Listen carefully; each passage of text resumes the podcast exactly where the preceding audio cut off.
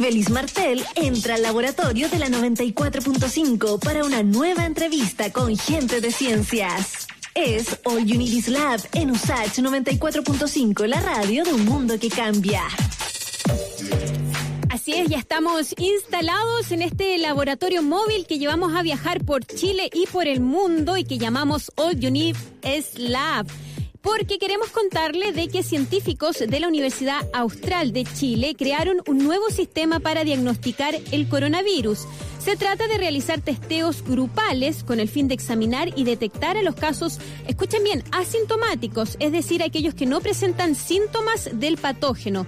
Este tipo de testeo es clave para poder identificar a aquellas personas que están transmitiendo el virus sin saberlo, casos que por supuesto deben ser identificados para poder de esa manera evitar la propagación de este coronavirus. Ya estamos entonces instalados con el doctor Claudio Verdugo, epidemiólogo molecular, director del Laboratorio de Ecología de Enfermedades de la Universidad Austral, para poder conocer todo sobre este nuevo sistema. ¿Cómo está, eh, doctor Verdugo? Hola, buenas tardes, Evelyn. Muchas gracias por la invitación y dar un espacio importante para difundir ciencia y conocimiento en directa aplicación para nuestra comunidad. Exactamente, pues precisamente porque esto que ustedes están proponiendo eh, va primero eh, de manera directa a afectar la forma en que enfrentamos la contingencia, que es esta pandemia, y además es la aplicación del conocimiento científico en directo beneficio de la comunidad. Cuéntenos de qué se trata esto que ustedes están proponiendo, cómo esto de hacer testeos grupales. Sí, bueno, el testeo grupal parte de la necesidad en que eh, nosotros eh, al principio de esta eh, pandemia, o antes de llegar los primeros casos a Chile, nos dimos cuenta de que los justamente los asintomáticos, los presintomáticos, también como ocurre en otros coronavirus y en otras enfermedades de este tipo de transmisión, iban a ser un problema. Y efectivamente lo que ha ocurrido es que todos los estudios que nos han señalado hasta este momento es que los individuos asintomáticos y presintomáticos son los principales responsables de las transmisiones de este virus. Y pueden llegar incluso a ser el 45% de los infectados. Por lo tanto, si no somos capaces de detectarlos y de identificarlos, trazarlos y a darle una cuarentena ¿no es cierto? a estos individuos o llevarlos a una residencia sanitaria a estos individuos, va a ser muy difícil de controlar la enfermedad. Entonces, si nuestro foco son los asintomáticos y presintomáticos, va a existir una gran cantidad de individuos que van a requerir ser muestreados. ¿Ya? Entonces, de la forma individual, de la forma actual en que se está haciendo, el método eh, eh, resulta ser un método más caro, poco eficiente en el, en el, uso de los recursos y poco eficiente en el uso del tiempo, ¿no es cierto?, para dar una respuesta, ¿no es cierto?, efectiva a este, a este grupo objetivo. Fue así que nosotros entonces eh, realizamos este testeo, eh, se nos ocurrió realizar este testeo masivo en grupos o en pools, que nosotros lo llamamos. ¿Ya? El, con, qué tipo de test hacen ustedes estos testeos masivos? Porque no es PCR, ¿o sí? Sí, es una QPCR, es exactamente la misma técnica que nosotros realizamos, que se realiza para el diagnóstico confirmatorio y el diagnóstico individual. La idea, justamente nosotros propusimos pues no aplicar o no eh, utilizar equipamientos muy sofisticados y que justamente porque pensando en realizar programas de vigilancia activa a nivel nacional. Por lo tanto, si eh, eh, elegimos una herramienta que fuese muy sofisticada o muy específica, sería muy difícil de implementarlo a nivel regional o en distintos lugares de Chile. La idea es justamente utilizar equipamiento que fácilmente pueda ser eh, encontrado en prácticamente todas las capitales regionales eh, de Chile, a, través de cualquier laboratorio de biología molecular, y por lo tanto utilizamos la misma técnica de QPCR. Existen muchos otros laboratorios, ¿no es cierto?, dando otras, otros servicios, otra, otro tipo de, de, de, diagnóstico o otro tipo de, exámenes que utilizan también la, la técnica de QPCR. Por lo tanto, es rápido de ser aplicable, replicable, ¿no es cierto? Y en, en otros contextos o en otras regiones del país. Utilizamos efectivamente el QPCR, eh, pero la única diferencia justamente es el grupo al cual objetivo al cual nosotros queremos muestrear. Y como ese objetivo es masivo, son muchos más individuos, ¿no es cierto? Tenemos que hacerlo de una forma más eficiente. Si nos vamos de a uno por uno, va a ser muy lento y muy costoso.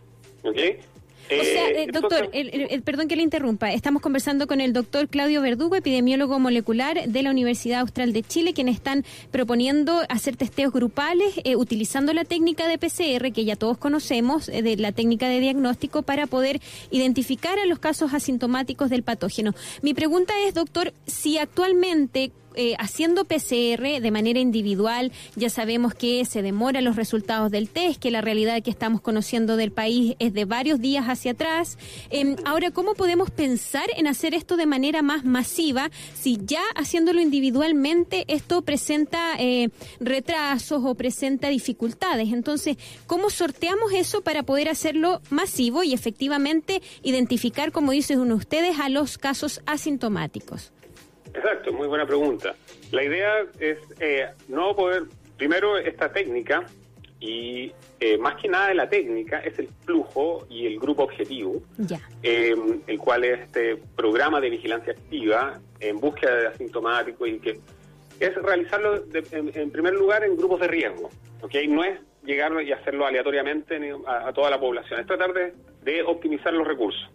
Y por lo tanto tenemos que identificar esos grupos de riesgo qué lugares pueden tener mayor probabilidad de que exista un asintomático y son aquellos lugares, por ejemplo, en que exista un mayor número de individuos expuestos al virus, por ejemplo, el personal de la salud.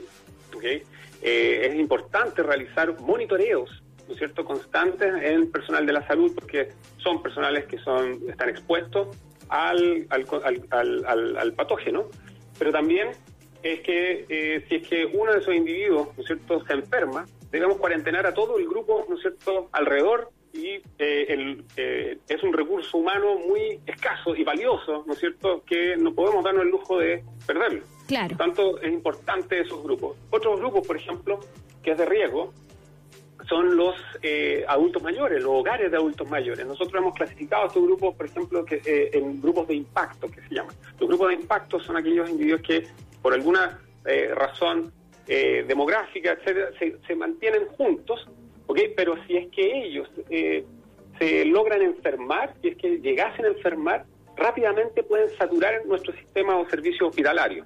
Entonces, una forma de evitar eso es justamente monitorearlos y evitar el ingreso del virus a esos lugares. Por ejemplo, los, lugares de LEAM, ¿no es cierto?, los establecimientos de larga, estadía, de, larga estancia de adultos mayores, pero también pueden ser, ¿no es cierto?, todos los... Eh, y las eh, cárceles, ¿no? Dializados, eh, todos los oncomatológicos, UCI, UTI, etcétera. Ya. Las cárceles cumplen, tienen, es otro grupo, nosotros los llamamos los grupos de transmisión de contacto. Los grupos de transmisión son aquellos grupos que también por sus condiciones demográficas se encuentran aglomerados y que el virus, en caso de que ingrese ese virus ahí, rápidamente se va a ver por las cadenas de contacto que existe ahí, rápidamente se va a transformar en un foco y en un brote que puede causar muchos problemas a los servicios hospitalarios.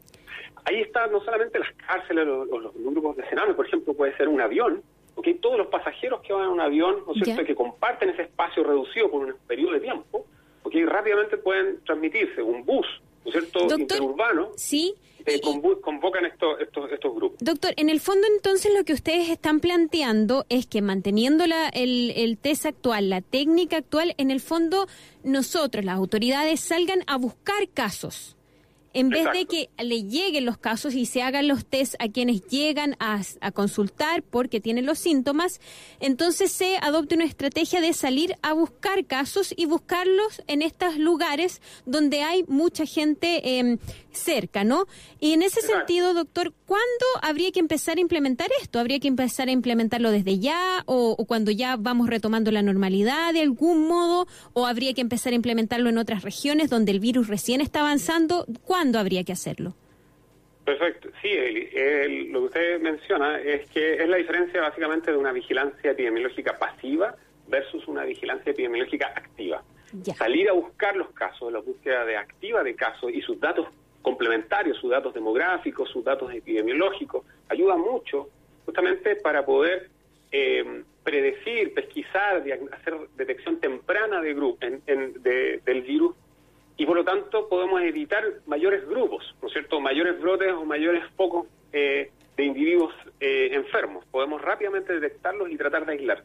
Sin embargo, obviamente eso requiere de una capacidad de diagnóstica o de detección, ¿no es cierto?, mucho más amplia. Y es por eso que nosotros planteamos y lo, y lo realizamos en una fase de laboratorio y luego lo realizamos en una fase piloto eh, con 650 personas de eh, personal de salud y de mm, Ejército del Chile como grupos de riesgo. ¿okay? Eh, justamente pusimos a prueba estas técnicas que primero las validamos en laboratorio. entonces tuvimos una, en esta iniciativa, estuvimos un tiempo primero en, el laboratorio tratando de optimizar y estandarizar estas técnicas lo mejor posible de cómo podría funcionar ¿no es cierto? esta técnica de QPCR, pero en modo de grupo. Una vez que la estandarizamos y optimizamos, salimos y realizamos este piloto, ¿no es cierto?, en más de 600 personas de personal de salud y personal del ejército. Pero no solamente en ese, en esa, y aquí les voy respondiendo la pregunta, no solamente entendimos, eh, pusimos a prueba la técnica, sino que también identificamos cuellos de botella y puntos críticos que ocurren durante el flujo de la muestra y el flujo de la información. Entonces, ¿Para qué? Para que cuando efectivamente se pueda escalar esto, proponer un plan de vigilancia, podamos, ¿no es cierto?, resolver estos puntos críticos antes. Uno, justamente, punto crítico, es lo que me mencionaba anteriormente del diagnóstico clínico, el, que ya están colapsados estos laboratorios. Claro. Por lo tanto, un punto crítico es justamente no seguir cargándole cierto?, con más peso y responsabilidad a los, a los, laboratorios de diagnóstico clínico. Claro, porque imagínese, llegan, exacto, llegan esta, estos cientos de muestras tomadas quizás en una cárcel o en un hogar, y llegan las muestras y ya eh, los laboratorios están con, con harto estrés tratando de poder sacar rápidamente los resultados de los test. Entonces, eh, ahí es la pregunta si tenemos o no la capacidad para poder asumir esta estrategia. Entonces, exactamente, entonces lo que se, requiere es eh, nombrar, ¿no es cierto?, un nuevo, un nuevo tipo de laboratorio, un laboratorio de vigilancia epidemiológica. ¿okay? Un laboratorio de vigilancia epidemiológica o un laboratorio epidemiológico que cumpla este rol de tamizaje, de screening poblacional. ¿Por qué? Porque de esa forma nos soltamos, digamos, una forma a los, eh, a los laboratorios de diagnóstico clínico, mantenemos el, eh, su rol, ¿no es cierto?, de confirmar a los sintomáticos, lo cual es, eh, es necesario y obviamente es, es fundamental, ¿okay? pero ir adelante de la ola, ¿no es cierto?, significa eh, es ir a la búsqueda de estos casos antes de que ocurran brotes más grandes, se enfermen más personas y por lo tanto requieran del diagnóstico clínico. Entonces, una forma justamente es con esta vigilancia activa y eh, con el y por lo tanto necesitamos eh, un llamado, ¿no es cierto?, para de perdón de mm, la generación, perdón, de un laboratorio de vigilancia o un laboratorio epidemiológico que realice esto. Un laboratorio epidemiológico tampoco requiere de mucho equipamiento, como le mencionaba anteriormente. No necesita eh, eh, cosas muy sofisticadas, sino que es simplemente los mismos equipos que un laboratorio de bioseguridad que tiene un laboratorio de diagnóstico clínico eh, requiere. Es un UPCR, es un gabinete de bioseguridad, son una centrífuga, y básicamente con ese equipamiento y personal capacitado, puede, podemos, nosotros hemos estimado hasta realizar con cuatro perdón, con seis personas una máquina y un gabinete pueden realizar hasta 17.500 muestras al mes. Entonces, eso en un contexto, por ejemplo, de regiones, ¿no es cierto?, o en comunas, ¿no es cierto?, eh, rurales o en comunas, eh, es sumamente importante. ¿ok? Si nosotros queremos escalar esto a más nivel, ¿ok? se pueden implementar, ¿no es cierto?, replicar esto y podemos subir de 17.500 a 35.000, a 70.000, etcétera. Perfecto. es, es, un modelo de flujo, que es replicable, escalable y reproducible en otros lugares. Perfecto. Y, eh, doctor, estamos conversando con el doctor Claudio Verdugo, epidemiólogo molecular y director del Laboratorio de Ecología de Enfermedades de la Universidad Austral de Chile, quien eh, nos está explicando esta propuesta que están haciendo de hacer testeos grupales para de esta forma salir a detectar, a encontrar, identificar aquellos casos de coronavirus asintomáticos. Eh, doctor, eh, nos queda muy poquito tiempo, pero eh, quería precisamente preguntarle si ustedes han tenido conversaciones con las autoridades o cómo están haciendo haciendo llegar esta idea para que finalmente sea implementada. Eh, esta semana justamente en All United Lab conversábamos con em, un experto de la Universidad de Washington que hacen proyecciones y estimaciones de eh, muerte, de cantidad de muertes por país, em, y él nos decía que lo que corresponde eh, probablemente ahora para nosotros es esto que ustedes están diciendo, salir a buscar casos, salir a buscarlos, encontrarlos y aislarlos. Entonces, parece que esto ahora parece ser una estrategia fundamental fundamental para lo que viene y que ya debiésemos estar eh, empezando a prepararnos para eso. ¿Han hablado ustedes con las autoridades? ¿Están haciendo llegar esta opción a quienes eh, toman las decisiones en esto? Sí, lo que hemos hecho en este contexto de COVID para la región de los ríos fue justamente proponer un programa de vigilancia activa masiva de eh, COVID-19 enfocado a personas sintomáticas y presintomáticas y que pertenezcan a estos grupos de riesgo que nosotros o que le acabo de mencionar, eh, a las autoridades locales pertinentes. Eh, por lo tanto, estamos en esa fase, digamos, ya se fue, toda esta información, digamos, ya está en manos, digamos, de las autoridades locales. ¿okay? Eh, y efectivamente, todos los estudios y todos, digamos, otros experiencias, digamos, de otros lugares nos mencionan que efectivamente la cuarentena sola no es efectiva. Necesitamos, además de realizar estos testeos masivos. El problema es que no sabíamos cómo. Y yo creo que este es un método. Pueden haber otros métodos, no me, no me cabe duda que existen otros métodos, pero simplemente esto es un método. Yo creo que es un método, y es un método económico, es un método rápido, fácil de aplicar. Y, está la tecnología y la infraestructura. está la tecnología, efectivamente. Yo creo que el siguiente paso, y justamente que ha sido como la discusión durante esta semana, es justamente el, el uso o no de la saliva. Entonces yo creo que también eh, son herramientas, cada una de estas son herramientas y hay que tomarlas como tal. Hay herramientas que son muy buenas para un uso y muy malas para otro. Entonces cada, cada una de estas herramientas tienen ¿no cierto? ventajas y desventajas. La tómula, la sofaringia, también es muy buena para algunas cosas, pero muy mala para otras. Entonces la saliva efectivamente puede ser una vía, un camino para acelerar. para acelerar y masificar, ¿no es cierto?, eh, el, muestreo. Perfecto. Doctor Claudio Verdugo, digo, epidemiólogo molecular de la Universidad Austral de Chile, gracias por este contacto y también porque hemos querido en el programa de hoy viajar a regiones y saber cuáles son las propuestas y qué se está haciendo en las regiones del país para hacerle frente a la pandemia. Que tenga una bonita tarde. Ok, muchas gracias, por la invitación y acá eh, estamos con un temporal de lluvia y viento. Ah, qué afortunado, qué afortunado. Ojalá nos llegue un poquito de, agüita por estos lados que harto se necesita en la zona central del país. chao, chao, que esté muy bien. Chao. Muchas gracias. Y nosotros